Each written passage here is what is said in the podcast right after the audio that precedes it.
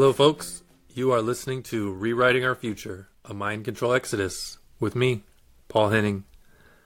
Join us on our journey as we explore and actively work to deprogram ourselves from the forces in the world that socially engineer our lives. Are the politicians, doctors, scientific experts, and news anchors telling us the truth? Is school, pop culture, social media, and television programming supporting the development of our highest consciousness, healthiest bodies, and most sovereign selves? The more we research and listen to our intuition, the more we find that this answer is a loud and resounding no. And so, we are rewriting our future to opt out of the mind control these forces tirelessly aim to manipulate and coerce us with. Welcome to the show, where we are all figuring this out together.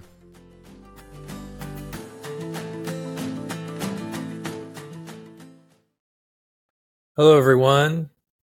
Happy New Year's Eve. Today is Sunday, December thirty-first. We're publishing this.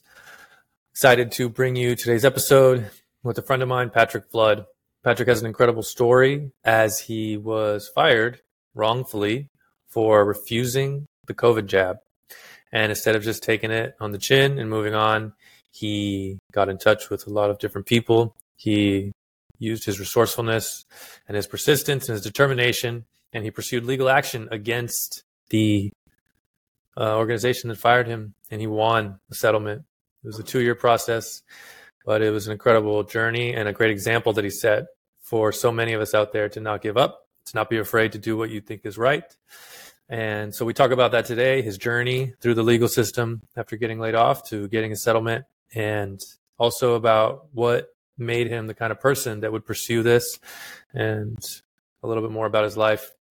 Patrick's a great guy. He's a resource of knowledge. He's a great example. Nowadays, you know, I really call this like true patriotism. So thanks a lot for your time, Patrick, and I really think you guys are going to learn a lot and enjoy this episode. Thanks. Okay. Hello, everyone. Here we are again today with another episode of Rewriting Our Future. I am really excited to bring my guest um, today, to introduce my guest, Patrick Flood. How you doing today, Patrick? Hey, doing good. How you doing? Doing well, man. I appreciate you coming on. Yeah, great um, to be here.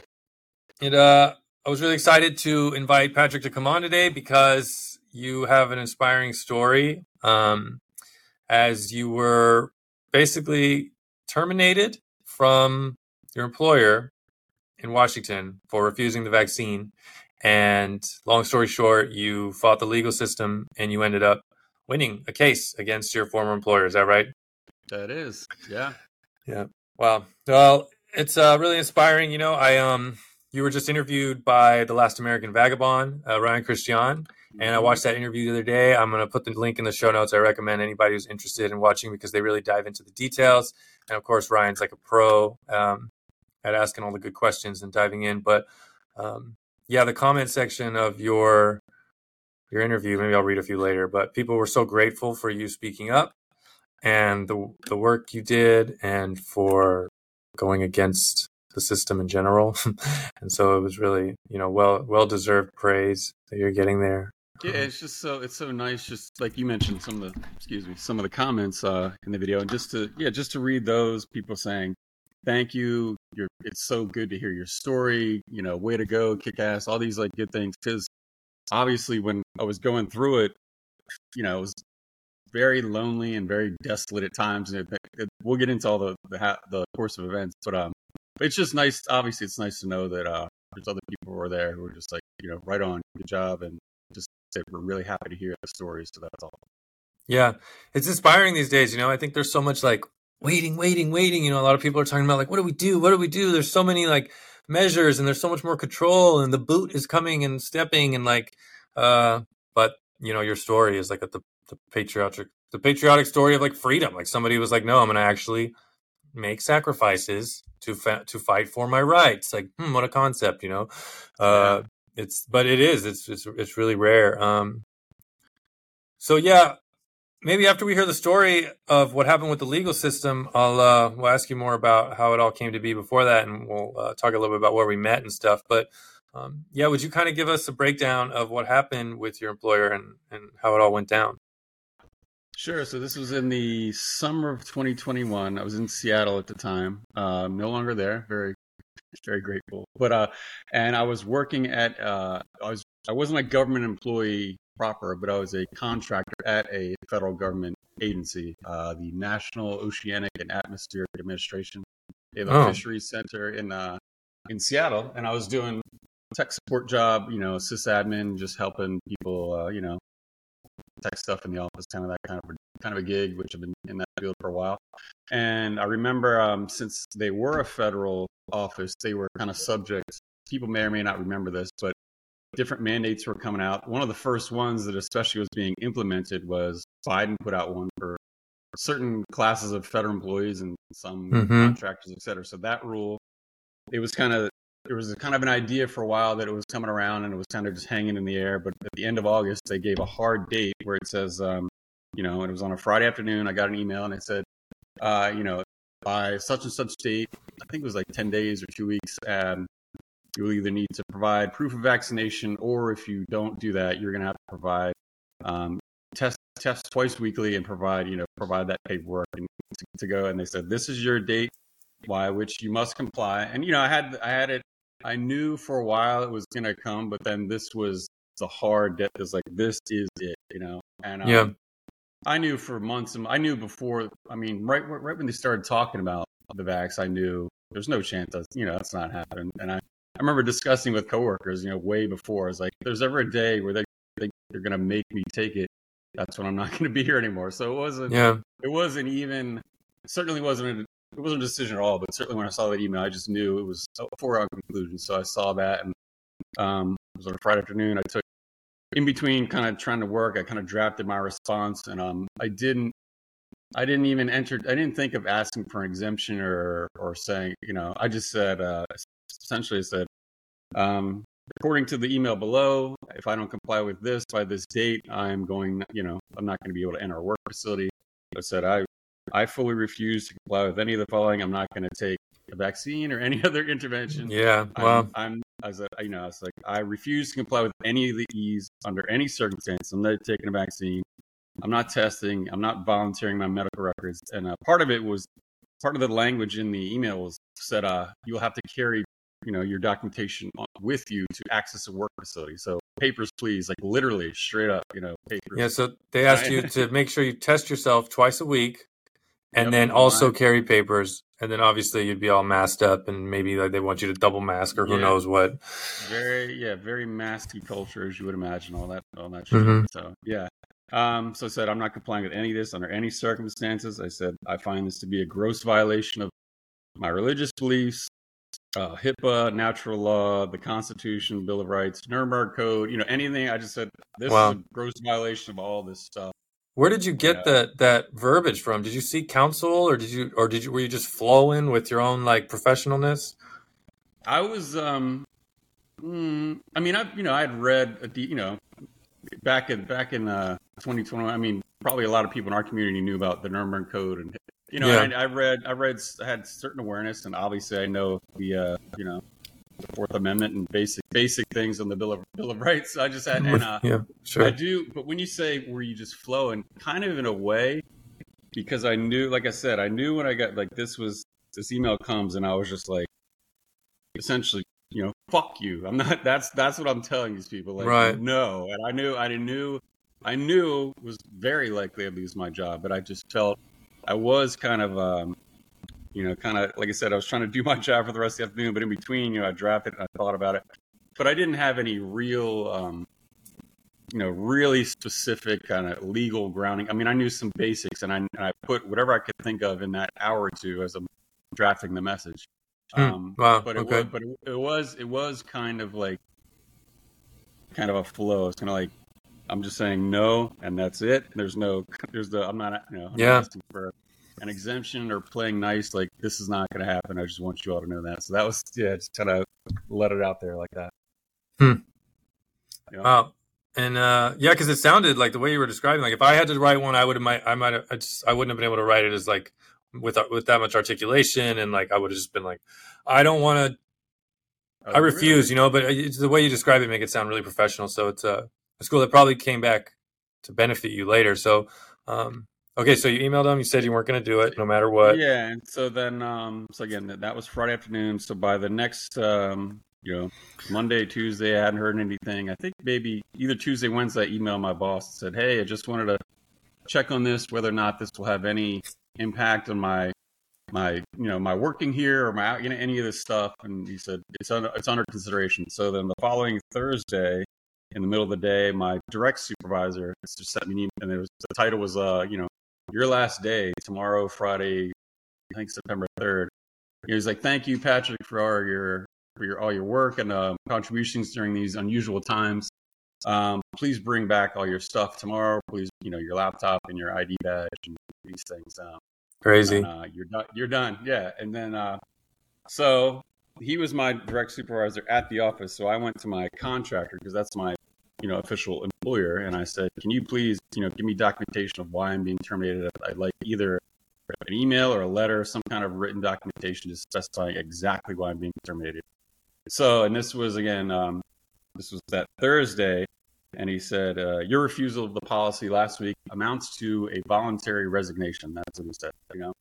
So I said, um, right. And, and in the midst of this, I was texting some of my friends that I was, because at this point, again, I was in Seattle, and some uh, some of my friends in the, it's uh, still a group there, Seattle Truth. I mean, we were out there kind of with the signs, protesting, you know, doing all kinds of stuff. So I had people that were already in the kind of resistance mindset and the, and the, the movement in Seattle. And I was texting with her, and she's like, oh, that's very clearly, you know, once he gave me the, you're done. She's like, oh, that's clearly retaliation. Uh, she's like, hang on, I'll get, I'll get right back to you. Gave me this, oh, gave wow. me a document.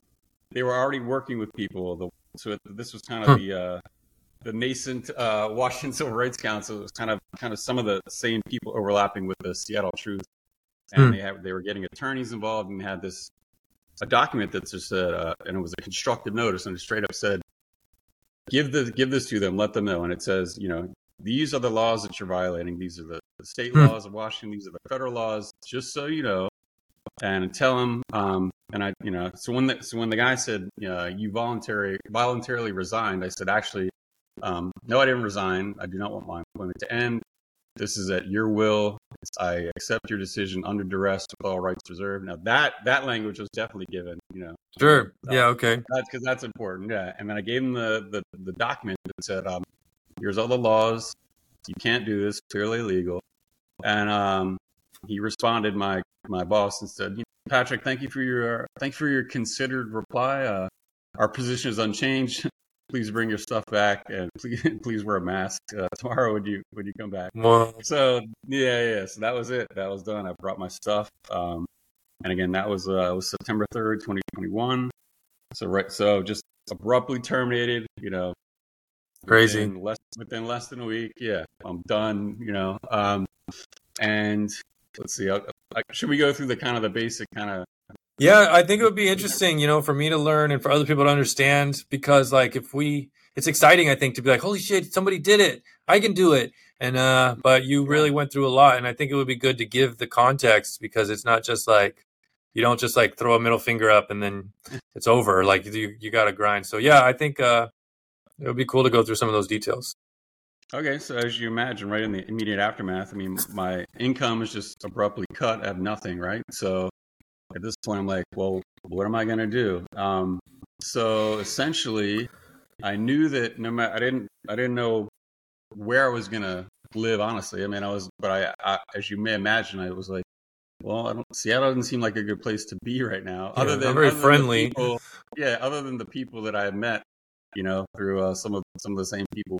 Friends we know, mm-hmm. um, but in but in any case, I was just um, I didn't know what I was going to do, so I put most of my stuff in storage, and for the better part of two months was essentially living out of my car and camping, like straight up, just uh, you know. And at that time, there were there were a lot of people, you know, some of the festivals we went to, a lot of people thinking about um, you know, learning different skills and just kind of camping, and you know, people get so that that mindset was kind of kind of there, and um, so for about two months, that's I was pretty much a vagabond, like for real. Um, mm-hmm. I ended up going to, and, and right in the aftermath of that, there was no real legal action. I mean, I was I was hoping there was a twinkle of hope, but I didn't, you know, who knows what was going to happen.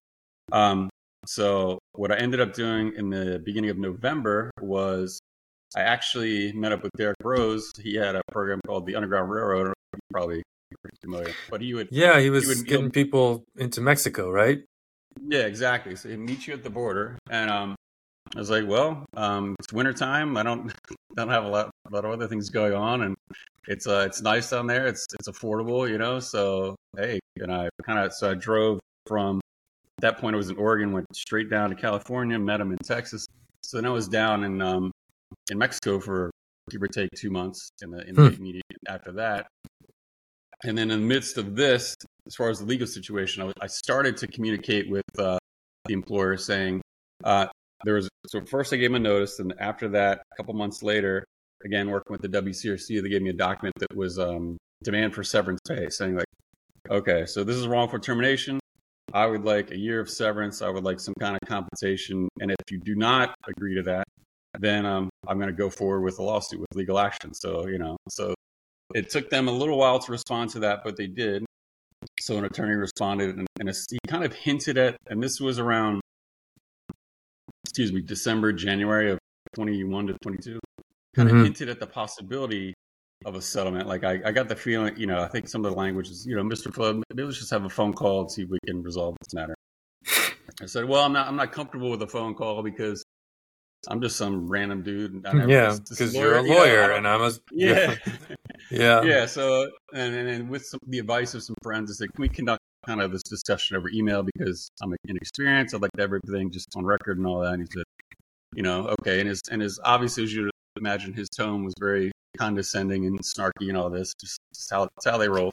So that's fine. Yes. So we kind of got into a halfway discussion of the possibility, but it broke down in the end because he said, uh, you know, you need to give me legal authority. So like case law, kind of all this stuff to, to convince me why I should entertain this discussion or, you know, words to that effect. And so that just kind of broke down by the end. You know, he wanted me essentially to argue my, I said, I'm not going to argue my case in an email. So, you know, I'm going to go ahead with the lawsuit. So that was January of twenty-two. Um, and then the first step to, for a wrongful termination, you have to go to the E E O C to get, It's called. It's literally called a notice of right to sue. You have to pretty much hmm. go there, and at least you have to have a, have an interview with them, and they'll they'll consider whether or not they they might want to help you. I mean, they deal a lot. I mean, this was a whole totally new situation. I mean, during that time, they're mostly dealing with you know uh, discrimination and things like this, and hmm. harassment and all that that kind of workplace yeah. stuff. This wasn't really up their alley, you know. And I even remember talking to one of the first people on the phone, and she was, I kind of told her a quick synopsis. She's like, oh, they, well, they gave you testing. That's a, that's an accommodation. That's fine. Right. Like, you know, anyway, they were not, I didn't get the vibe. They were sympathetic to my uh, mindset whatsoever. Right. Um, so I had to just kind of wait in that queue. It's a big federal bureaucracy. So that took a while. So by the time I finally got that document from the E E O C, I, Uh, in April, I finally got my my lawsuit together. You know, you get a complaint and a summons. You get it served. You, you get you get this person to carry this lawsuit to their representative. Got that done. That was in April, and they never responded. So hmm. in because at this point I was not in Washington anymore. I was in Maryland, and so they had sixty days to respond, and they just never just never responded.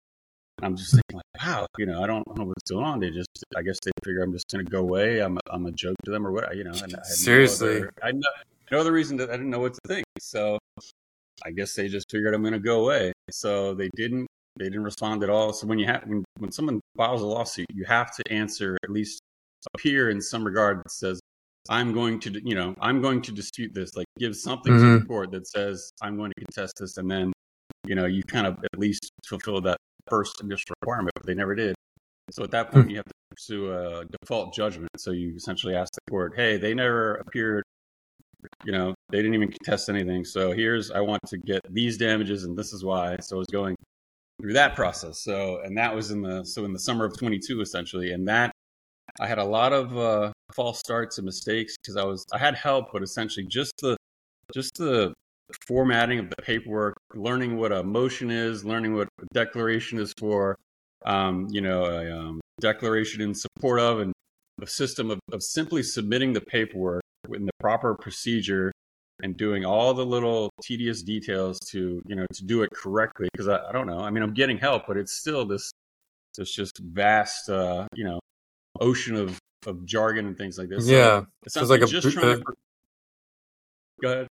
It's just like a, a bureaucracy, a bu- bureaucracy, I just made up the word, but a bureaucracy nice. Octopus, you know, bureaucracy. It's just like, it's just madness. I don't know how you, it's hard enough to go to the D M V. Like, I, you know, I have to go three times to the D M V to register my unconstitutional license plate. Uh, I can't imagine trying to actually sue someone. It would be like, it's just like, yeah, you have to be persistent yeah. and resourceful, I'm sure. Yeah, it was very frustrating. And at, at times it was, you know, disheartening. I was just, you know, I'm just fatigued, like doing all this, like over and over. And I would submit this and would say, rejected without prejudice because of this, this, and like the, the judge. I, I would get these little remarks like, I don't, didn't you already submit this before? Why didn't you, you know? So I, I was just, just getting the process wrong because I'm not a lawyer and it's just incredibly complex, all these things mm-hmm. to jump through. So that process took a while, but I finally got to the point where the judge says, okay, I'm going to have, we'll have a default hearing. And then you, then you present all your, your argument and say, please, you know, this, they never showed up. This is the damages I want. This is why, and et cetera. You kind of, kind of go in front of the judge. And part of that process was just in the e- some of the email chain, some of the canned language said, you know, I had to let them, I had to let the defendants know that this hearing was taking place, even though they didn't respond before. So the only contact I had was that lawyer that was kind of emailing with earlier in the year, and uh, just said, okay, well, I'll email him. That's the only person I have a, any kind of contact with. And once I did that, like a week or two later, they responded and they were like, wow, yeah, okay, we're we're gonna we're gonna contest this, we're gonna fight. So they're gonna show up at the default hearing and, and, and get that try and get that waived. And their excuse was that um apparently when I served their agent, that person just had that process was they get they get the, the summons and the complaint. Their process was they're just gonna email the contact they have on file, like, okay, this is the this is the agent, this is the person. So in the midst of between when I was terminated, apparently this is what they said, when I was terminated and when this process server got this kind of notification, the ownership had changed, and whatever they, whatever contact the person that was supposed to receive this notification of this lawsuit, the mailbox wasn't being monitored, or that's what they said, right? I don't know. Who knows? Who knows? But anyway, that's why they said they okay. never responded. yeah. So yeah, some email box that changed control, and et cetera, et cetera. So we get, so we, we go to the, the the default hearing, and I'm trying to say, you know, they they never they never showed up, obviously. Um, so we, you know, we and the, the judge was, my best impression was that I seemed she seemed fairly impartial to me, and she did, you know, I didn't know if she, again, being in Seattle, being who knows if she was part of the cult, right? I didn't know if I was going to get certainly. I didn't know if there was going to be another fixed in for people like me, you know. For but, real, were you in person or were you over Zoom? No, this was over Zoom, which is a relief because yeah. I was on the yeah. other side of the country. At the True, yeah, yeah, yeah. And all the filing was through a website, so that was, um, yeah. Mm-hmm. I mean, you have the option to do it in person, so it was, I could do it on my laptop. Um, but yeah, so the hearing was just a virtual thing, and it was in Zoom, right? Cool. Um, so, so we go through this. I try to argue why they should, uh, you know, give me a default. They say no, you shouldn't. Um, so it boiled down to the judge was like, "Well, Mister Flood, this is not the greatest kind of um, reason to, to to to rule for the defense." So she's like, quite honestly, I think if I did approve this default, they would simply appeal it. You would go to another court, and it would get thrown back, and you'd be back at square one. And she's like, you know, she's like, I'm I'm I have experience in this. I think that's most likely what will happen. And I, like I said, my gut, I felt like she was genuine. Who knows? But I yeah. felt like she was a reasonable person, you know, given what I might expect in uh, in Seattle. So, sure. um, yeah, so, so they, so that got vacated. So the default when they don't give it to you. So, so that got vacated. I didn't get a default. One thing I did get in that, or in that stage though, was, uh, so the judge said, Mister Flood, please give me an itemized accounting of all the time and expense you put into pursuing the default, right? Cause essentially they wasted my time and all this.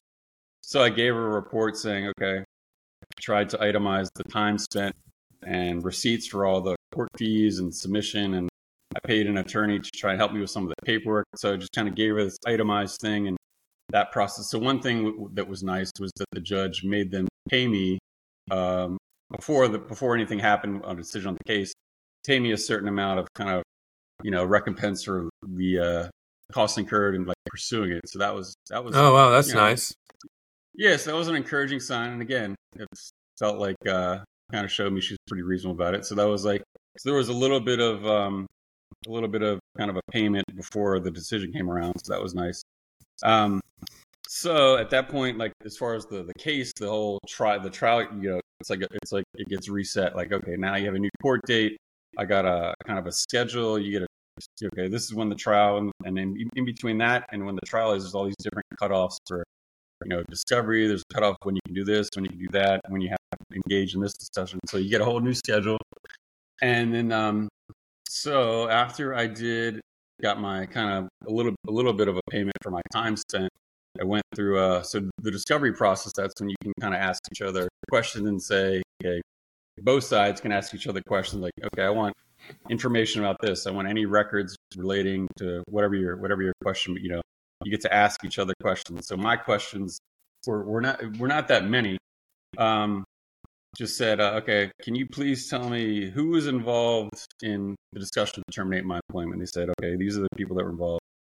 And I asked, among among those people, who made the final decision to terminate my employment? They said, it was this person. My third question was, um, at any time during the discussion listing these people above, did any did anyone discuss the, the law or the legality of terminating my employment? Yeah. And the answer was just no. That's all they said. No, period. They're like, forget the no. law. We just don't yeah. like you.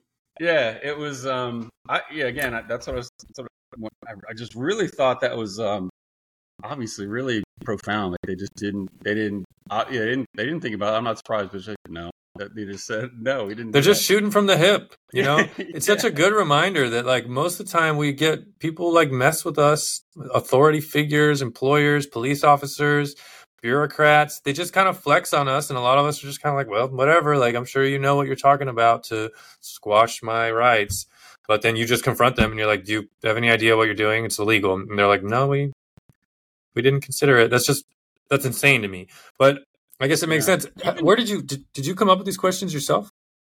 Uh, those first three basic ones I did, but then there were, there were much, uh, there were, again, working with the people that were helping me, there was, I think there's, I think you get to ask like twenty-five or thirty questions, give or take, in a uh, in a discovery. There's, there's kind of like mm. a bit of time there. So we had some of these um, kind of universal questions that we prepared that were asking things like, um, you know, was there anything? Is there anything in your uh, employment agreement that stipulates, you know, medical intervention or uh, medical testing or or um, diagnosing and you know all these kind of things? You know, a, a lot of the things that are just trying to.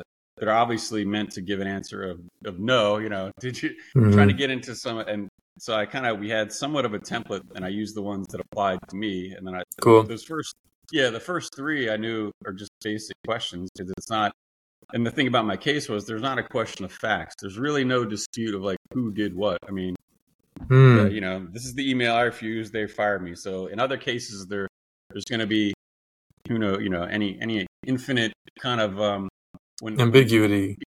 Yeah, and people are going to say, oh, he said that, and they did that, and no, they didn't. So there's really no dispute of the sequence of events really at all. So that kind of thinned out all that, you know, my, I just had to get at, okay, what, what laws are broken, and let me just show how they clearly violated the law. And, you know, that wasn't that wasn't hard to do. Or um, or just the basic logic of it again. You know, the yeah. all the processes and, and tricks were, you know, kind of, that's what the lawyers do. They're, I was honestly yeah. not... Um, I was not impressed at all with their rhetoric and their, certainly their lie. I mean, they just tried to pull out, all, and again, that's what they get a law degree for is all the, um, all the details and the procedure. And that's what the paralegals are for. Right. But I just, I, I was really not impressed with their, their argumentation, you know, and they didn't have a great case, but they just seemed to pull out all these lame little tricks. And so I just, I was really not, um, that part of it was, you know, just the straight logic and the law of it. Which just kind of came naturally, you know what I mean? Wow. um, to me, yeah, yeah, it was the process that made it kind of complex. So, um, mm-hmm. so anyway, so after the deposition, they asked me, you know, a bunch of a bunch of. They wanted to get at me about my job search. They had to. They wanted me to prove everything I applied to, and, and which I did. I had to send them like send them like give or take like sixty online applications. They wanted to try and want to, you know, make sure that I, uh, you know, I did a diligent search for, for my for my job. Um, that's yeah, absurd too, because yeah, it's like, yeah. so they're trying to be like, you know, you could have gotten a job. It's like, from who? Not from yeah. you. You literally fired me. What makes you think that I could, you're the one That, that's crazy. Yeah. Again, that that's one of the things that I that I w- was saying that was, you know, was I was not impressed with. It's just um, so they hired yeah. they hired they hired they were just trying to throw anything they could at me. So they hired an expert witness. This guy's job is that's what he does. So he said he produced a report, and it looked like he just started Googling like job titles like network administrator, help desk technician, um, you know, whatever, computer tech, blah, blah, blah. He, he gave these job titles, and, and he, he had all these different paragraphs. Oh, in a, in a survey by such and such website, um, you know, a, a systems administrator makes uh, one hundred ten, you know, one hundred ten a year, and blah, blah. There's a, there's a very high demand in this market. And he, so he just, he just went on Google and, and, and apparently, um, kind of, at the, but his argument boiled. So after he gave all this kind of B S about different jobs and job markets and things, and he said, you know, Mister Flood's job search cannot be considered uh, diligently motivated. He, uh, it's fair to say that he should have had a job within thirty days, you know, because his credentials are so impressive and the job, you know, all this stuff. It was it's like, you know, really? You're, you're, you know, his, and they they paid this person to do this. And I was just like, that's I can't believe crazy. It. That's, yeah. I mean, that sounds like that's like a red herring fallacy, right? It's like you're not debating whether or not you were employed after they laid you off. You're there to sue them for unlawfully firing you. And then he's putting this other scent to try to send everyone down a new track. Like, yeah. So my listen. response to, yeah, my response to it was, um, so essentially there's no other reason to do that other than to minimize damages, right? So that, so to me, my response, mm. is, you know, it seems like a tacit admission that there was, the law was broken, and it's, right. they're just grasping at straws, trying to say like, okay, yeah. if, if this thing moves forward, they just want to set the stage to reduce damages as much as they can. Because, I see. You know, okay, yeah, yeah. And I, I obviously recognize that, and I called that out, and uh, I also was thinking, um, you know, this guy, this little thing he pulled up is totally in, it's from his imagination. It's like he's imagining this this world in twenty twenty-one at the height of the insanity. I was just fired for refusing the vax. Most employers that I came across were openly stipulating, requiring that you had to have it in the description. There's a lot of jobs mm-hmm. that are saying you had to have it. Um, you know, in the height of this craziness in this world, um, you know, and obviously, you know, if you interview for a job, a lot of times you're going to ask you about your previous employer and why were you, you know, separated and all this stuff. So, so it was just, it was, it was an insane, um, situation. And to think that anyone could, uh, should get a job within thirty days, like this is totally a fantasy world. And this guy knows nothing of what he, you know, that was mm-hmm. one thing. If I had to go to trial, I would have looked forward to like questioning that guy and just, you know, I would have kind of enjoyed that. Just asking him about that. But anyway, so that was just that was just yeah. an example of of what they were reaching for. Mm-hmm. Um, so so and after that, I uh, they they gave me a deposition. So that so they get to uh, so they get to go dive in deep and ask me. It was it lasted about four hours. It was like this really really long, um, and they they went really hard at. They wanted to. kind of at they wanted to go really hard at my religious beliefs, and they wanted me to kind of substantiate and prove, meet some kind of metric or that apparently that they were determining that, um, you know, and, and asked me what my beliefs were, even though there was never a discussion of any exemption. They didn't, they didn't, when I refused, I mean, I threw that in there because I knew that's obviously part of it. Um, and part of what could potentially be a legal angle of it. Um, but they never discussed when they just fired me. There was nothing, but but still, he mm-hmm. decided to again. They're just reaching for anything. They wanted to go. Far. Yeah, really. Okay. Yeah. What is what is your religion? What are your practices? What are your sacred texts? Who are your prophets? And you do you go to church? Um, do you do your other are are your friends and family like? And they wanted to. They wanted me to uh, to list. I had to give them names of uh, friends who I had, who I discussed my beliefs with, and I, they were just going, you know, what? yeah, that's like, yeah. that's more, vi- that's like more amendment violations. It's crazy. Well, I, I, I said that. Well, as I, as I said it, so when you, so in, in a deposition, they can ask more questions than they could. So if you're, so if you're in a courtroom and you say, I object, that's, so it's irrelevant. When I, my, my, my, when I, when they were asking me this, I said, Any any question about my religion is irrelevant. It has there's no bearing on informing anyone in this case to making a decision, you know, and I object. So in a courtroom, you can do that, and the judge can say, you know, objection or denied or sustained or whatever. So in a deposition, they can ask. So I recorded my objection. I said, mm. I, I object to this whole line of questioning. It's not relevant. And they said, okay, your objection is noted, but you still have to answer, right? Mm. So that if so that if later in a trial, that's the if anything in your deposition is used, my objection is noted, and then the judge can rule whether or not it could potentially be admitted in a trial scenario, you know? But the point is, mm. so the deposition, you still have, they can ask you whatever. You can object, but you still have to answer in some form, right? Um, so I did that, and I think I did fairly well. I don't know, because again, the the other part of the deposition is they want to they want to like kind of you know kind of size you up. How's this how's this guy gonna handle himself? Yeah. How how could he potentially present himself to a jury or to hmm. a judge? And is he all kind of uh, fly off the handle? Or is he kind of does he, does he seem kind of you know together? All these kind of things. So my whole my whole thing was just like keep it you know cool, calm, and collected. Uh, yeah, just. If you if you don't know, say you don't know. So there's there's a whole there's a you know I did a nice little study process of how to do a deposition. And do the best Smart. Yeah, yeah, yeah. So um, you're I mean you have a you carry yourself very calm and confident. You know what I mean. You don't seem like you're going to be holding a cup of coffee like shaking it and stuff. It's so it, it helps your demeanor and your your natural temperament from knowing you for a couple of years, hanging out with you a couple of times. Like you, you have a, a calm temperament. I don't expect you to like be too like neurotic. Um. So that helps because I can imagine this situation would be the kind to make someone feel really nervous. Uh, so it's I cool you prepared yourself with some studying. Oh, absolutely. Yeah. There's, um, you know, YouTube University and just some Googling and just the basics of, uh, you know, how it goes. What are, yeah. what are the, what are the objectives in either side? What is, what does the attorney want to, what does a um, defense attorney want to accomplish in deposition? You know, so you just, mm. and I, you know, so I just, edu- you know, I want to know, just get my, inform myself on the game. I know, you know, inform, this is the game that's being played. These are what, this is what they want to do. And this is what you, this is how you, how you kind of just, how you get through it. So it was, it yeah. was nerve wracking and it was kind of, and it was long and drawn out. And, um, but I think I did a pretty decent job. And, um, so after that in Washington, there is, so part of this kind of schedule of different events in the case, part of the process in Washington is that you are required to engage in some kind of a discussion um, called an alternate dispute resolution. So you have to get together, whether or not you have any sincere intentions of kind of settling or doing something else other than going to trial, you have to at least meet and have a conversation, you know, so part of this mm-hmm. process. So that's, that's part of the process in Washington. And so I, um, after the deposition or a little bit after that, um, got an email from the attorney saying, uh, you know, Mister Flood, we're required to go through this by this statute, blah, blah, blah.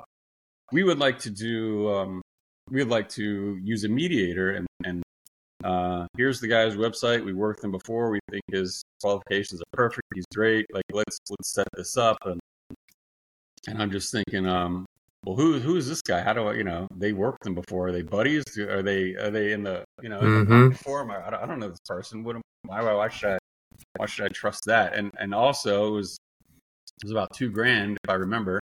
Um, that I would have had to pay for this mediator to to go through this process. I mean, they're not they're not cheap, you know, and that's for like a half a day. For and sure. I said, um, yeah. So I said, well, I'm not super enthusiastic about that. I'd prefer to go into um, direct settlement negotiations. And so again, working with my my um, people that are helping me, kind of wrote an email, kind of, well, let's go into direct settlement. I'll start this off. These are the damage. So I kind of I gave him an initial, you know, settlement offer. Uh, let, let's do this email. Same thing. Let's report it all. Here's my initial offer. This is what I'm looking for. This is why. This is why I feel I have a strong case and all this stuff. And so I said, well, we're not, um, you know, we're we're not really keen on doing that. We'd rather have a third party involved and, and someone who can can be neutral and, and knows and knows theories of liability. You know, so they just kind of brushed off any direct settlement. They're like, no, we're not going to do that. And I said, well, I'm not comfortable. I don't, can't, quite honestly, I can't, I'm not I don't feel comfortable with it. And I don't want to, I can't, uh, can't really, quite honestly, afford that right now. So, um, they said, okay. Yeah, because you fired me. Yeah, yeah. yeah. So they came back and said, okay, well, how about this? If you go through mediation and you accept the decision, then we will cover the cost of both sides. There'll be no cost. So I was like, well, Uh, I'm not comfortable with that either, because essentially that puts pressure on me to accept whatever this person says. And I obviously, like I said, I don't trust them. This might be your buddy. You might have, you might just be in your pocket and you just pull him out and I don't trust this person, and I don't, you know, I don't know what to expect in this process. Like, no, I don't feel comfortable with that either. Um, and then fine, when I did that, they said, okay, well, either way, we'll we'll pay for we'll pay for the mediation either, you know. You can. So I was like, okay, well, I guess I can't lose there, right? So, so I just kind of kept going, kept going. That's cool. You just negotiate back, like it's sales. Back. Yeah. Yeah, I, so like you buying about, a car, you just keep pushing, yeah. keep pushing. Eventually, they, they give a little more. Yep, and yeah, the whole time, man. I mean, again, they are, and it's their job. I mean, they're they're trying to overwhelm you. They're trying to intimidate you, talk down to you, be be like snarky and crappy, and you know, I got called names and all this. One of the one of their things was like, oh, a lot of uh, one of their little reports where they're we were going back and forth. You know, they said uh, a lot of Mister Flood's views and.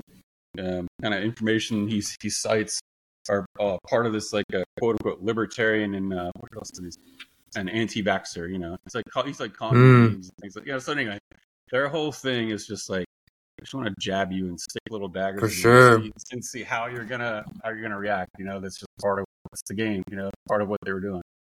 You know, and I recognized that, so it's not like it didn't annoy me, but you know, I had the. I had my eye on the prize. So I just, yeah, I knew, I For knew sure. what was going on. Yep. Um, so no, so we get into the, we get into the mediation, mediation, took a little couple weeks to set that up.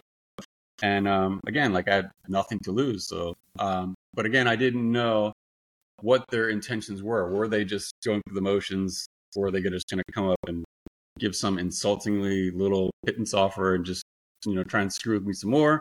I didn't know what, what to expect. So I go into it low. Again, there's nothing loose. Let's see what ha- let's see what happens.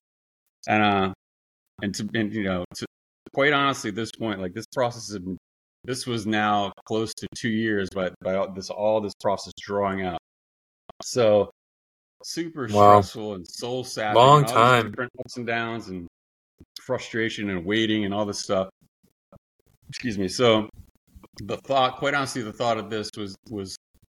If I was thinking, no, man, if I have to go to trial, that's like super duper. Like I really, that was super stressful. I don't, I don't want to do that. I'm, so you know, so could like, take years. Could be five more years. Who knows, right? Yeah, and just the thought of, um, like I said, just trying to. I would essentially, you know, have to learn to be a trial attorney or an amateur version of that within two or three months. It's like, well, that's kind of difficult. Mm. Um, didn't love that yeah. a lot. So that was, so that was. So go just going to the mediation. I was like, I don't know what to expect, but I hope it goes well. Let's see, you know. Um, so we get in there, and so in, so in a mediation, and I think it's like this in real life too. Again, it's another Zoom meeting. So the mediator, you just have different Zoom rooms. So in a mediation, there's no, I have no direct contact or conversation with the other side. Like the mediator mm-hmm. pops in your room, mm-hmm. pops in theirs, and it just goes back and forth, back and forth like this. And um, so so we we get in there. They make kind of um. We kind of exchange a couple of initial comments about, um, you know, this is, again, this is why I feel my case is strong. And they, they gave me a few things to like think about and, um, you know, and then we, then we essentially, we just kind of started, they threw out the first number and the mediator, you know, is like, well, here's the first number. And he's like, you know, I think quite honestly, I didn't, I thought they might just, like he said this, he was, he seemed pretty candid as well with me. He's like, I thought they would just throw you like some little, little low ball kind of a joke number. He's like, this is a fairly decent kind of um starting mm-hmm. point, I, I gotta say. And again, I mean, again, he he seemed, I think he was very, very normie-ish, but he wasn't super antagonistic either. You know what I mean? It's like, I, yeah, know, I, right. So again, um he's like, I think it's pretty decent. So at that point, um essentially at that point, we just kind of swapped numbers. Like, They threw they threw this, I threw this back, and you take a little break, they come back, and boom, boom, boom, boom. And over the course of about three hours or so, um, we came to a final a final number. And, and and and going into it, I had ahead of time, I was like, okay, what is, to me, what is, you know, insultingly low where I feel like I'm gonna have I'm gonna fight and like just, you know what I mean? Because I, I was like, right, yeah. What would, what is somewhere get my get myself prepared? Like, okay, what is the bottom where I feel like, all right, I've accomplished something, I have some kind of a win, and I and I and I and I feel good about, you know, this being over and, and including all this stuff, you know. So I had kind of, and you know, it fell it fell in that range, and then um, yeah, that was so it took around three hours, and we got to that, and uh, And then, you know, it was done, and I had to, you know, it's kind of in a weird, you know, right when that happens, it was like definitely yeah. in a weird state of shock and joy and relief and just all these kind of weird, all this uh, mixture of emotions, you know, when that finally, yeah. finally resolved. So, wow. Well, congratulations. I'm going to try something on here I never tried. Let's see what happens on this. Okay. Let's see. I'm going to click this button here for the cheering. Maybe it won't work. Get some sound drops. I tried to. I'm ruining the, the moment. It's not going to work. But anyway, just imagine we're cheering and clapping because that it's uh it's unbelievable, man. You went through um that insane process that took multiple years, and then finally they much, yeah two years they conceded. To, yeah, yeah. And then you got a settlement, or you're going to get yeah. one, or whatever. Wow. No, I well, got it. It's, this is a few months uh, gone by now. Yeah. And, um, wow. And it was just, you know, it was me, and I mean, it was obviously in the W C R C helping me out, but um, you know, they had three attorneys, two paralegals, different assistants, all this stuff, and they have their law degrees and blah blah blah, and they're just they're trying to fight me, just some regular dude who said no, you know, and that's what it. That's yeah, that's, uh, right. So even if it's insane. Was, yeah, and I've been thinking about this, you know, as as I'm getting a little further, and, I, and as I do different conversations about about what happened. Um, like even if I didn't get, um, and, and just if I could give anybody who may, hopefully this kind of situation will come up again, and hopefully we'll have some more wins like mine. But, um, but even if it's, if it's not a vaccine or if it's something else, but even if I hadn't won, even if at some point, who knows along the process, if I just said, man, I can't put this time in, this energy, and who knows, you know, it was, it was definitely tough at times, but, um, they, you know, I, these people obviously have to be pushed back on, they have to be checked, and they have to be, I even thought when I first, uh, even when I first filed my lawsuit, I was like, you know what, even if not, this doesn't go anywhere, just to ruin their day when they get a lawsuit, just like that is something, you know what I mean? Just to say like, yeah, no, a thorn in their side. Take, yeah. I'm not just going to sit here and be, right. No, you know? So yeah, not everyone is just going to. Yeah, that's incredible mentality. So that's part of what I want to ask you about is like, so two questions, and maybe they're the same answer, but the question is, well, why didn't, you know, why don't you just take the vaccine, Patrick, for one? And then maybe it's a separate question. Also, why not just, why fight back? You know, why make all this trouble for yourself? Uh, so number one, why didn't I take the vaccine? So I think very, well, I knew that. Pretty as, as a lot of us did, I knew that everything was a fraud. Pretty actually, it took. I didn't know as quickly as everybody. I, I remember so all the mad, all the madness started in March of twenty twenty, right, middle of March. So, but so um, actually, it took me till about kind of kind of other people were onto it quicker, but it took me till about May. I don't know if you remember, there were these two doctors from California who were kind of. Kind of talking yeah, about how they shut got down. Shut out real quick. Yeah, that was my first thing. Mm-hmm. I think I'll admit to when, when all the shutdowns first happened, I kind of, I kind of, it's kind of an appealing idea for me. Oh, I can just work from home. Okay, that'll be cool. Mm-hmm. It's kind of like, well, now yeah. I can, that'll just be, you know, just have a nice little more, you know, no commute. So I was kind of like, just, you know, some of the idea was like, is is there something off here? And I kind of floated, but there was also the thought of like. No, something that big wouldn't be just like fake or I don't know. So these little thoughts came through, but it took me a little bit for to really dive into it. Um, but anyway, we're um, as during that time when I, you know, so I started looking at everything, looking at all the, you know, the P C R test. So that's total, totally fake and total fraud, and all the case stomach and all this stuff, and how there's no logic to like shutting people in, shutting down the economy, making. People, cutting people off from their friends and family, all these things are incredibly unhealthy. And and then, you know, they're, they're at, at the end of twenty, you know, they're talking about the vax was, was in development, all this stuff and M R N A. And I'm just thinking like, so I knew the whole, I knew the whole threat of that the disease was some kind of this deadly thing. I knew that was total bullshit. So obviously I'm not going to entertain for a millisecond putting some experimental gene therapy into my body. Like it's just, it's just not, there's no, there's no chance in hell. And I didn't know what to expect what the risks would be or how, how kind of uh, yeah. radical the risk would be. Who knows? But I mean, there wasn't, mm-hmm. there's just no chance at all it wasn't a decision. Like I just, I just knew that um, I, I knew there would be consequences, and I wasn't happy about that. But uh, but I accepted that. You know, I just said. I yeah. mean, I kind of I had there was that as as I just and we started, you know, meeting different people who were kind of new as well, and and knowing that we're not alone, and, and just knowing, um, you know, what we're looking at. That no, no, there's no chance it's not going to happen. So that wasn't that was pretty. Mm-hmm. That was decided pretty early on, and then. The decision to fight was, I think, um, I think, I think I'm just wired like that. I don't know, man. It, I think, and I think a lot of us are, you know, well, yeah. So, I mean, the fight is in there, but the league, so resistance in whatever form is in a lot of us, but to take the legal path itself, if I didn't have the friends and the acquaint, you know, the people that kind of were already there, I wouldn't have done it. So I, w- I was thinking about that too hmm. earlier. So, you know, you know, going through, and this is kind of getting more big picture, but especially when, sure. this, when, this, when the COVID thing came around, just the, um, the people who knew that it was a fraud, we, we got together, right? And you started to meet people who I felt like, you know, we had a lot, we had a lot in common even before we met, but this, this horrific situation brought us together. And then through the people that I got to know, just by looking for people around me that, that were, you know, and you know, so Uh, through different connections, and I got through uh, the Seattle Truth Network, and they were working with other people that knew an attorney, and this this little this thing was developing. So just by just by seeking out others and by and by mutually kind of you know gravitating to a certain per- will lead will lead to oh well th- this group is putting together a, a legal you know this whole team to help people yeah. do this. So so it just it just shows that um you know through these.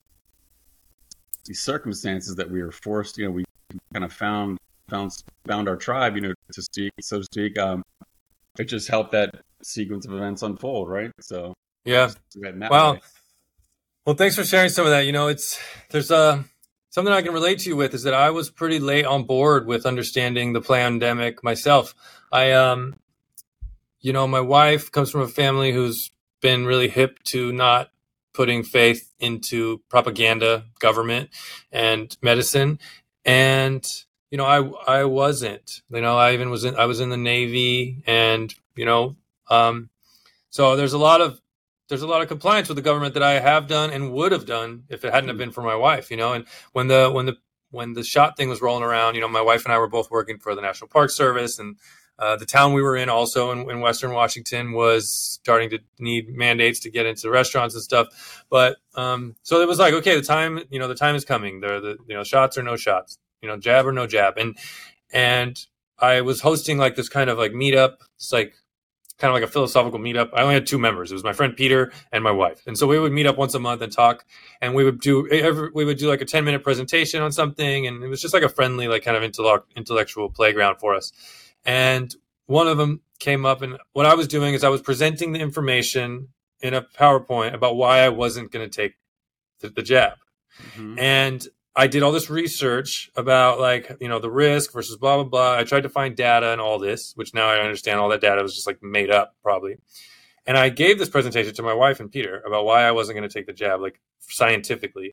And they were both like, okay, well, good for you. And I was like, well, don't you, why don't you guys like, this it wasn't really very interesting for them. And they, because they were like, we don't need to know the science of why not to take the jab. We just know that the whole thing is bullshit. And so, but I was so like late to the party. It just took me a while to get on board with the the bigger picture. Yeah. So, does that make sense? Yeah. Yeah. I didn't, I didn't know that. So you would say you were, um, just to, for lack of a better term, you were normie-ish before COVID? You yes, absolutely. It wasn't until wow. my wife Crack, cracked my mind open for the, the Trump Biden election where Biden won. Right. Um, my wife. Uh, yeah, I had to go through like a two month process because what happened was my wife was basically like, you know, I think I'm going to vote for Trump.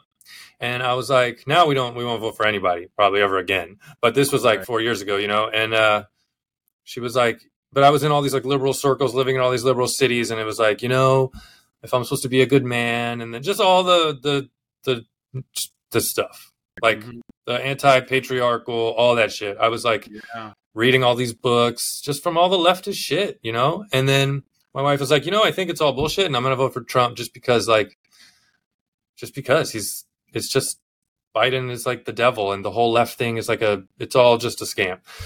And, um, you know, we couldn't even tell people in our communities that she was going to, or we chose not to tell people because we were in such like tight liberal communities in our life in different parts of the country that, you know, people cut, people cut her off when they found out things like this. Like, it was just, you know, how it's been.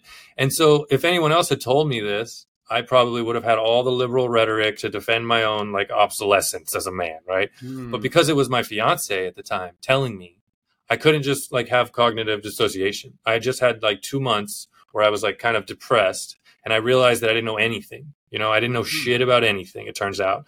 And so I, I created this like curriculum where I had to like rethink. I threw out everything that I knew, and I realized that I was like totally ignorant, and I had to like start from scratch. And then it was right then where we found these incredible events. We we found Mackenzie Wolf, and then we found Derek Bros. And then it was right after that where we met you at the event in Washington, Squatch Fest, mm-hmm. which is where Etienne, Etienne de la Boyette, he gave yeah, me a yeah. book. He gave a book. He gave a speech there, and he ended up giving me a biggest, book. Biggest scam in history, I think, right? Exactly. Government, the yeah. biggest scam. And then that's when he gave that speech about how, you know, the the order followers are the police, Are the, and the military are like the dogs of the ruling elite and have no morality, basically, of their own. And it made me cry. I cried there at Squatch Fest in my camp chair because I was just like, oh, my gosh, I have no idea what's going on at all in the world. Um, I was, and I so it was so powerful. I'm sorry, go ahead. Yeah. Yeah. And then uh, we just couldn't get enough, you know, I mean, and my wife was excited that I was like, my light, the lights were on finally, you know. Um And I was home, so to speak. And uh, so then we just couldn't get enough. We went to uh, as many festivals as we could. We started diving in. My wife, or, you know, I left the Park Service and my wife left the Park Service. We moved.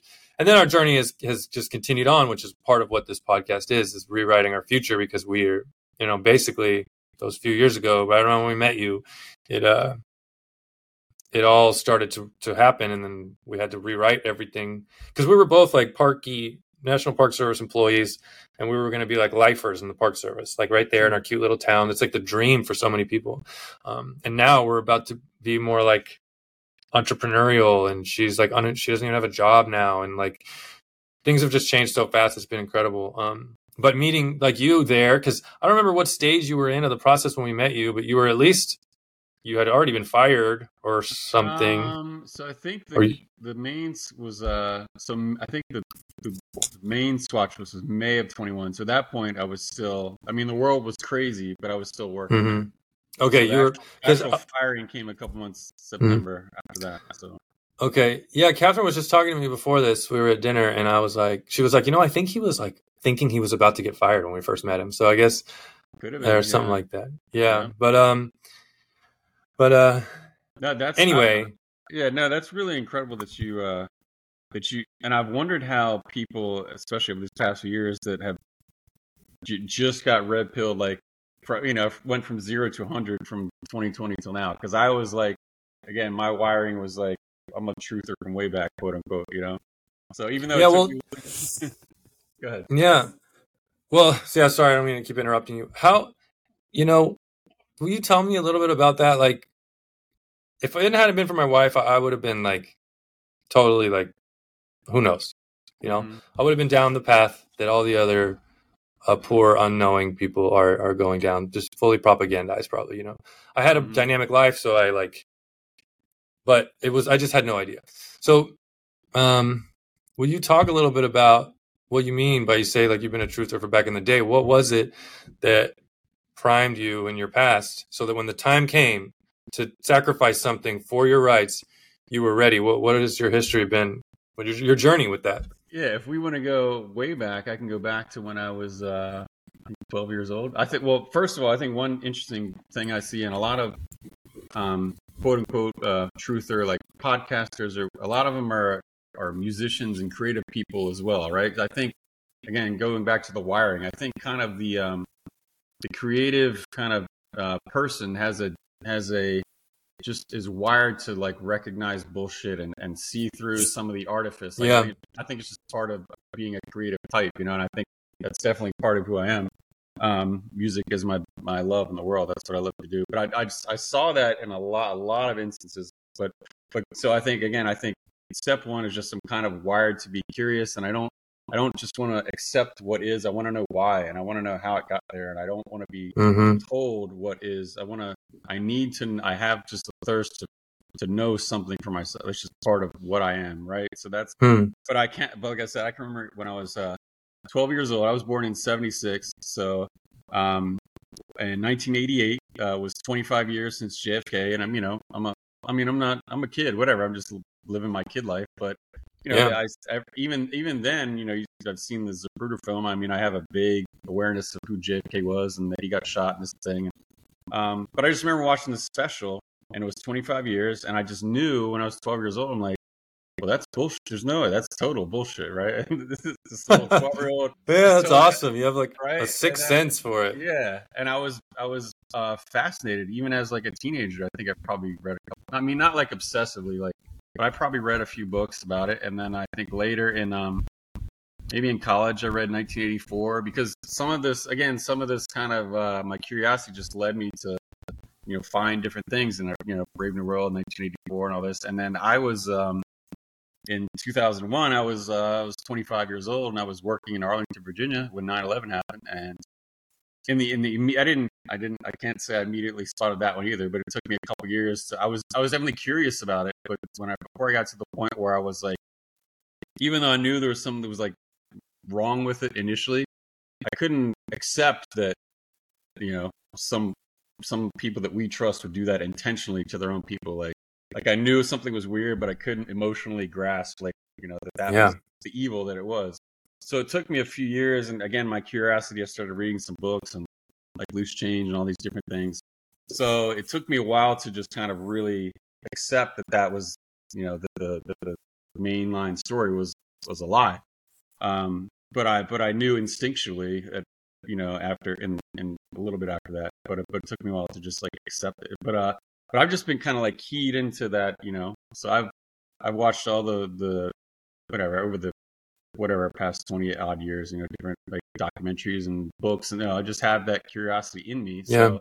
I was already kind of keyed up, but again, it did take me a month or so to, uh, to really spot, uh, COVID. Um, but then once I did, yeah. that was, that was, you know, it was game over. You did it. I knew, yeah, I knew yeah. it was a tick, so, yeah. Well, well, that's cool to know that it's been part of your, just part of who you are, part of your personality, to be able to to critically think and to not be afraid to sense the bullshit. Because a lot of people, you know, like you're saying, you know, admitting to yourself that nine eleven was, you know, the the possibility that it was even intentional is, is so, the, the scope of evil and, and is yeah. is so overwhelming. It's so sad, and it's like terrifying to admit that. Uh, but you've been doing it, you know, for, since you were a kid. And that's amazing, because the people as adults now, like, can't, people can't face the most contradictory things in front of them. Like, you, people could just watch, they can get two opinions that are completely contradictory and then just still be like, yep, that's the way it is, you know? Um, It's really weird. It is like a, I've been listening to a lot of Jason Christoph lately. I don't know if you ever listen to him, but he's, he goes off about the mind control of average things.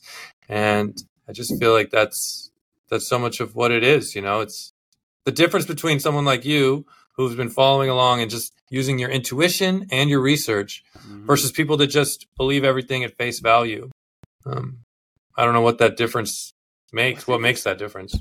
Well, I think, again, I think it's each individual, and we're all, and we're all, on our own path. We all have our different kind of experiences and that make up what what we are and what we think and all this. But I, but then when you come down to like the propaganda and kind of media control thing, like, like as you're kind of getting to, it's just to even entertain that, um, you know, the world is not what's been presented to you is incredibly, you know, it's, it's scary as hell. And it's, and yeah, and it can be really sad and, and, uh, so I think it's just a defense mechanism largely, right? And, and and even if people know in their gut that something is off, or they know, you know, different lies that will be presented around or narratives, um, there's, I think there's also a calculation that, like, if I even entertain some whatever this viewpoint is, or, or speak or acknowledge it to someone, what am I going to? Ri- I think this is all just going on in people's heads. Am I going to risk uh, my relationship, my my significant other, my family, my social circle, my my job?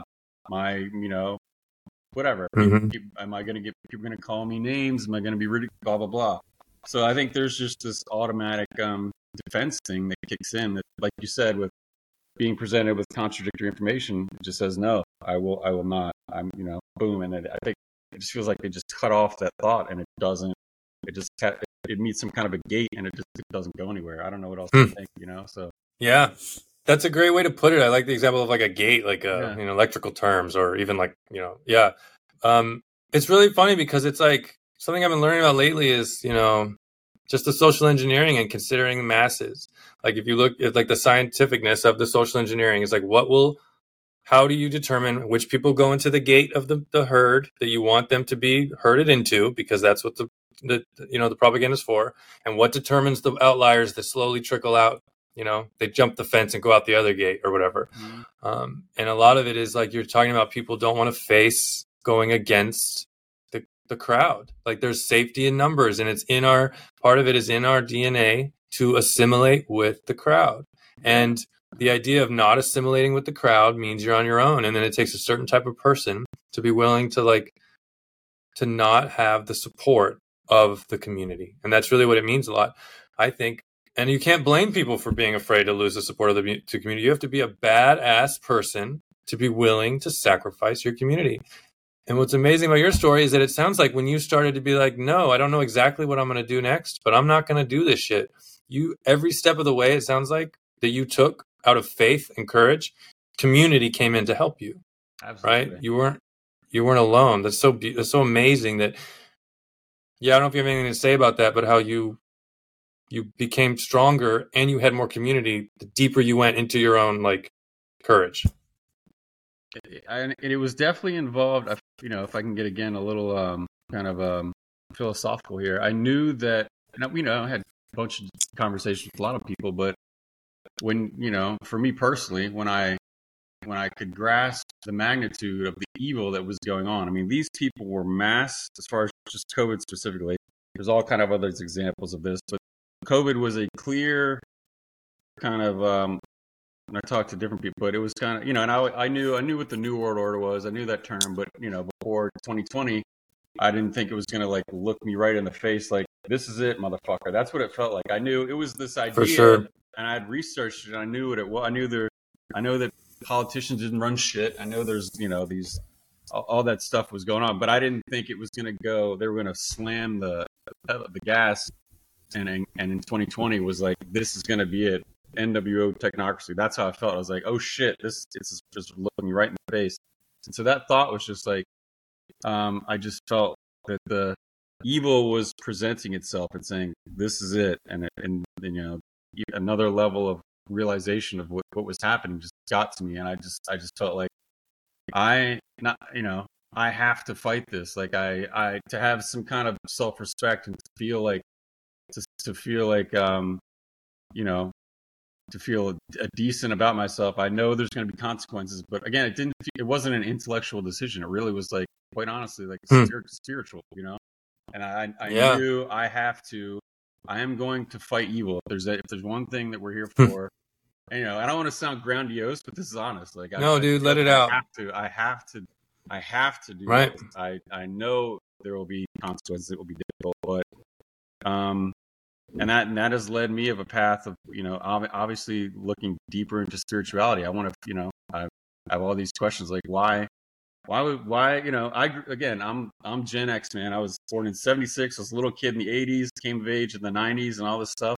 So I can remember all that, you know, and then, and then there's a very clear wall of like nine eleven comes in and boom, this kind of like, hmm. this, this idea. I mean, and, you know, and I'm, people look back at different eras in, in America, but that was a very clear cutoff of like war. What I remember was of, of like normalcy of, of America and of growing up and all this stuff. And that was a very hard curtain falling down that separates those two eras. Right. And, um, wow.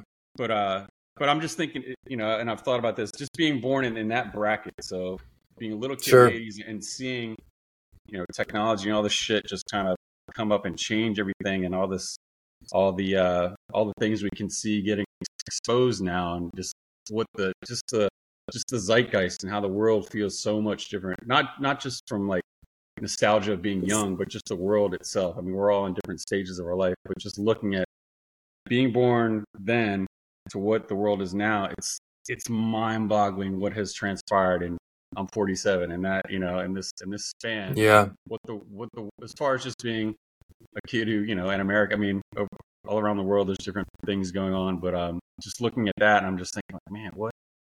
It's so incredible to grasp that what it what it was, what it is now, mm-hmm. and just like, and it just makes me ask questions like, man, I guess, or you know.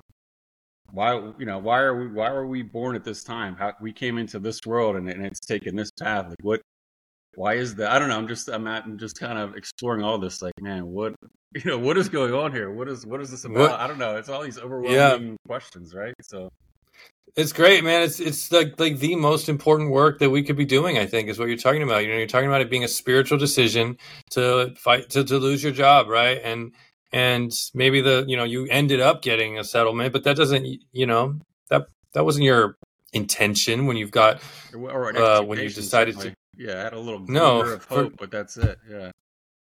Yeah. I mean, basically what you're describing is being like a warrior of the light, a light warrior. You're like, just, you know, you're like making decisions that have sacrifices for not only the greater good, but the alignment of your own spirit. Like you said, something that really stood out to me is when you were like, you know, I wouldn't have been able to have high self-esteem about myself if you hadn't have acted out in accordance to the values that you claim to have. Absolutely. Right. And yeah. that's so important because nowadays, you know, like even the, the way you noticed the change in that generation, because you're right, that is a remarkable difference. There's a before and after nine eleven. And then, of course, all these things come in, Patriot Act and who knows what all the other things like. There is a there is a tangible difference in the way the world works, and then the, one, the way the internet connected everyone. Now it's like the same poisonous idea can get to everyone's head, unlike it could have in the early two thousands and the, the nineties and stuff.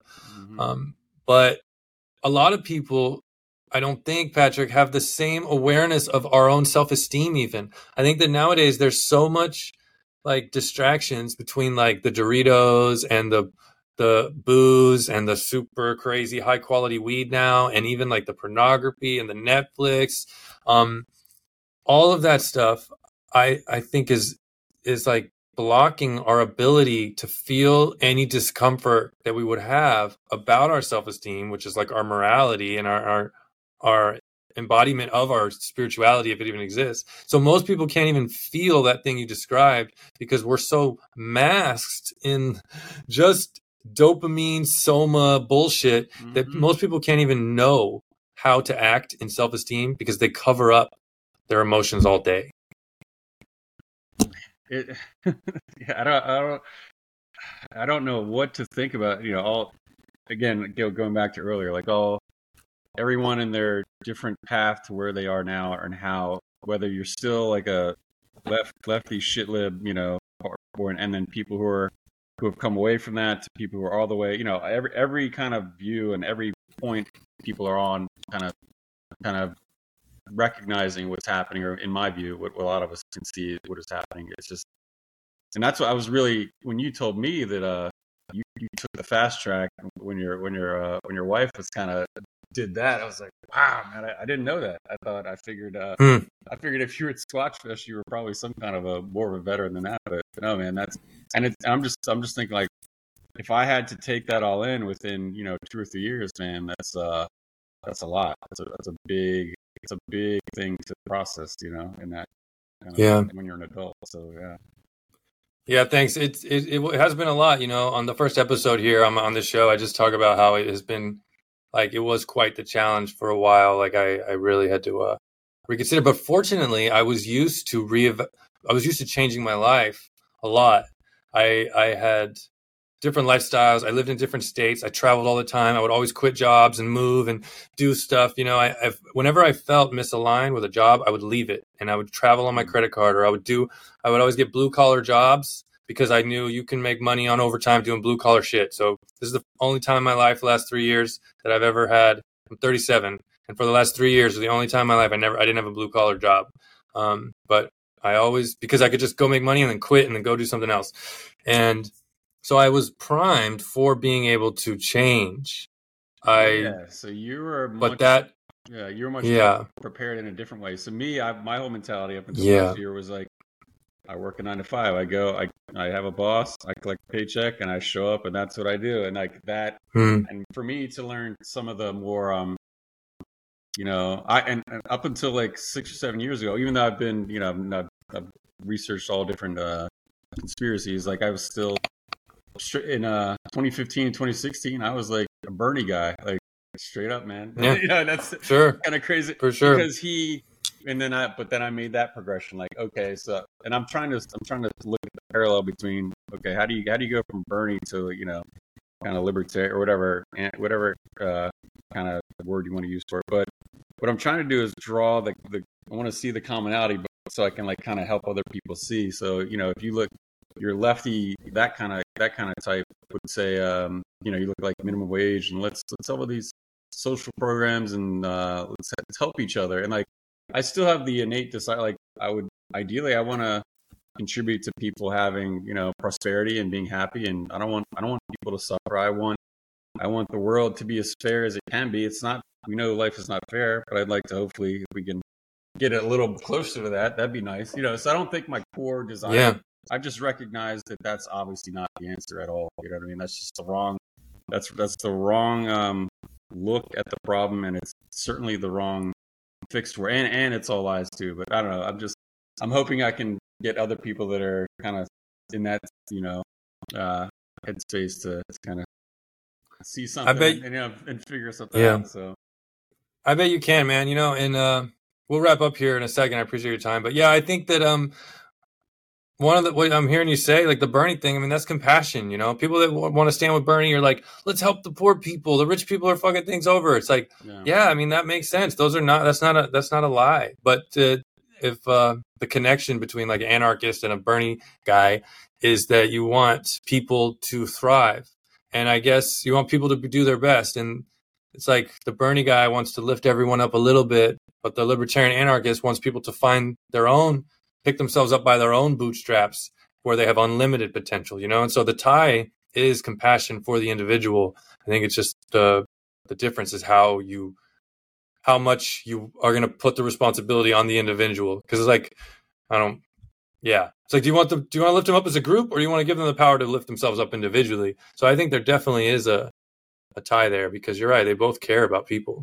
And the other thing, the, the commonalities I see. So a lot of them want to, you know, Bernie is, I don't know if he's, I don't know what he's at his minimum wage. It was fifteen, it's twenty, all this, like this idea of like the minimum wage. But well, if you look at uh, obviously central banking, that's why our money doesn't go. That's why, because, you know, some of the lefty, the, the unionist kind of uh, these things, they say, well, people are just good people. They can't have decent jobs and decent living standards anymore. Like, what are they going to do? They're not, that doesn't mean they're lazy or they're stupid. You know, they're not just like, and they're not, most people by nature are not, don't want to sit. I mean, that's, that's like, if you're in a, I mean, there are bad examples of that. People are kind of in a state where they want to collect a check and they just want to, you know, drown themselves out with bread and circus and all this stuff. But that's, I think if a person gets to that state, that's not a natural. They've been, they've been traumatized or messed up or mind controlled into that. Like that's, that to me, that's not the natural state of humans, right? So yeah, I just take that like, so from the lefty point of view, you want to just like try and make everything equal in the end. But in the more libertarian view,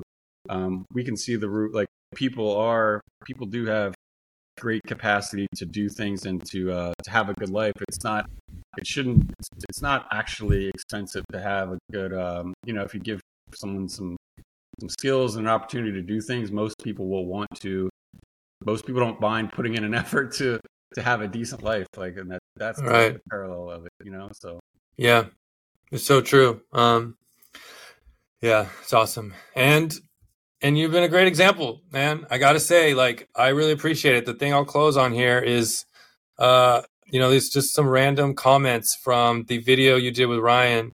Um, people are saying insp- inspiring. Thank you, Patrick Flood.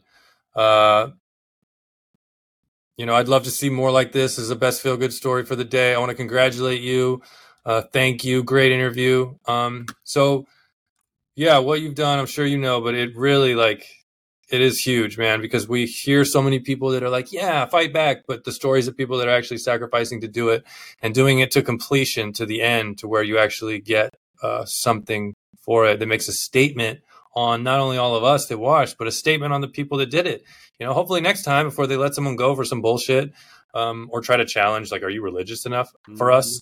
Uh, they have to consult the law. So it, it is a huge ripple that you've made. Um, so thank you, man. I appreciate thanks, man. I appreciate everybody for those comments, and anyone who's um, can, you know, you know, can is, is encouraged and and and is uh, and is happy for me. Thank you so much. Thank you very much. It's, it's it's really great to read those comments, and it's again, it's just nice to know that um, I can't, you know, that the people are people are rooting for you, and, and they and they see it in there, and they can, you know, enjoy someone going through that. And it was a long process. It was difficult, but um, I am I'm, I'm glad I made it through, and I got a I got a win for us in some capacity, and um, yeah, man. So really, really grateful. Really grateful. Yeah, for sure. Well, uh, I'll put, um, if you have somewhere that you would like people to get in touch with you, if people had questions or comments, you can either tell me now or afterwards, and I can put it in the show notes or something. Okay. I think, um, uh, one easy one. So on Twitter, I, I think I need to bring my podcast back. Um, but I still have my Twitter handle. It's so the podcast is, uh, Winston Smith's Smith's Diary, like possessive, um, Okay. Um, but nice. The Twitter handle is Win Smith Diary, so at W I N S M I T H D I A R Y, or you can email me at Winston Smith's Diary at Proton Mail. If you anybody, you know, and if I can help anybody with, I've gotten a few of those too. I've gotten some emails that are just encouraging.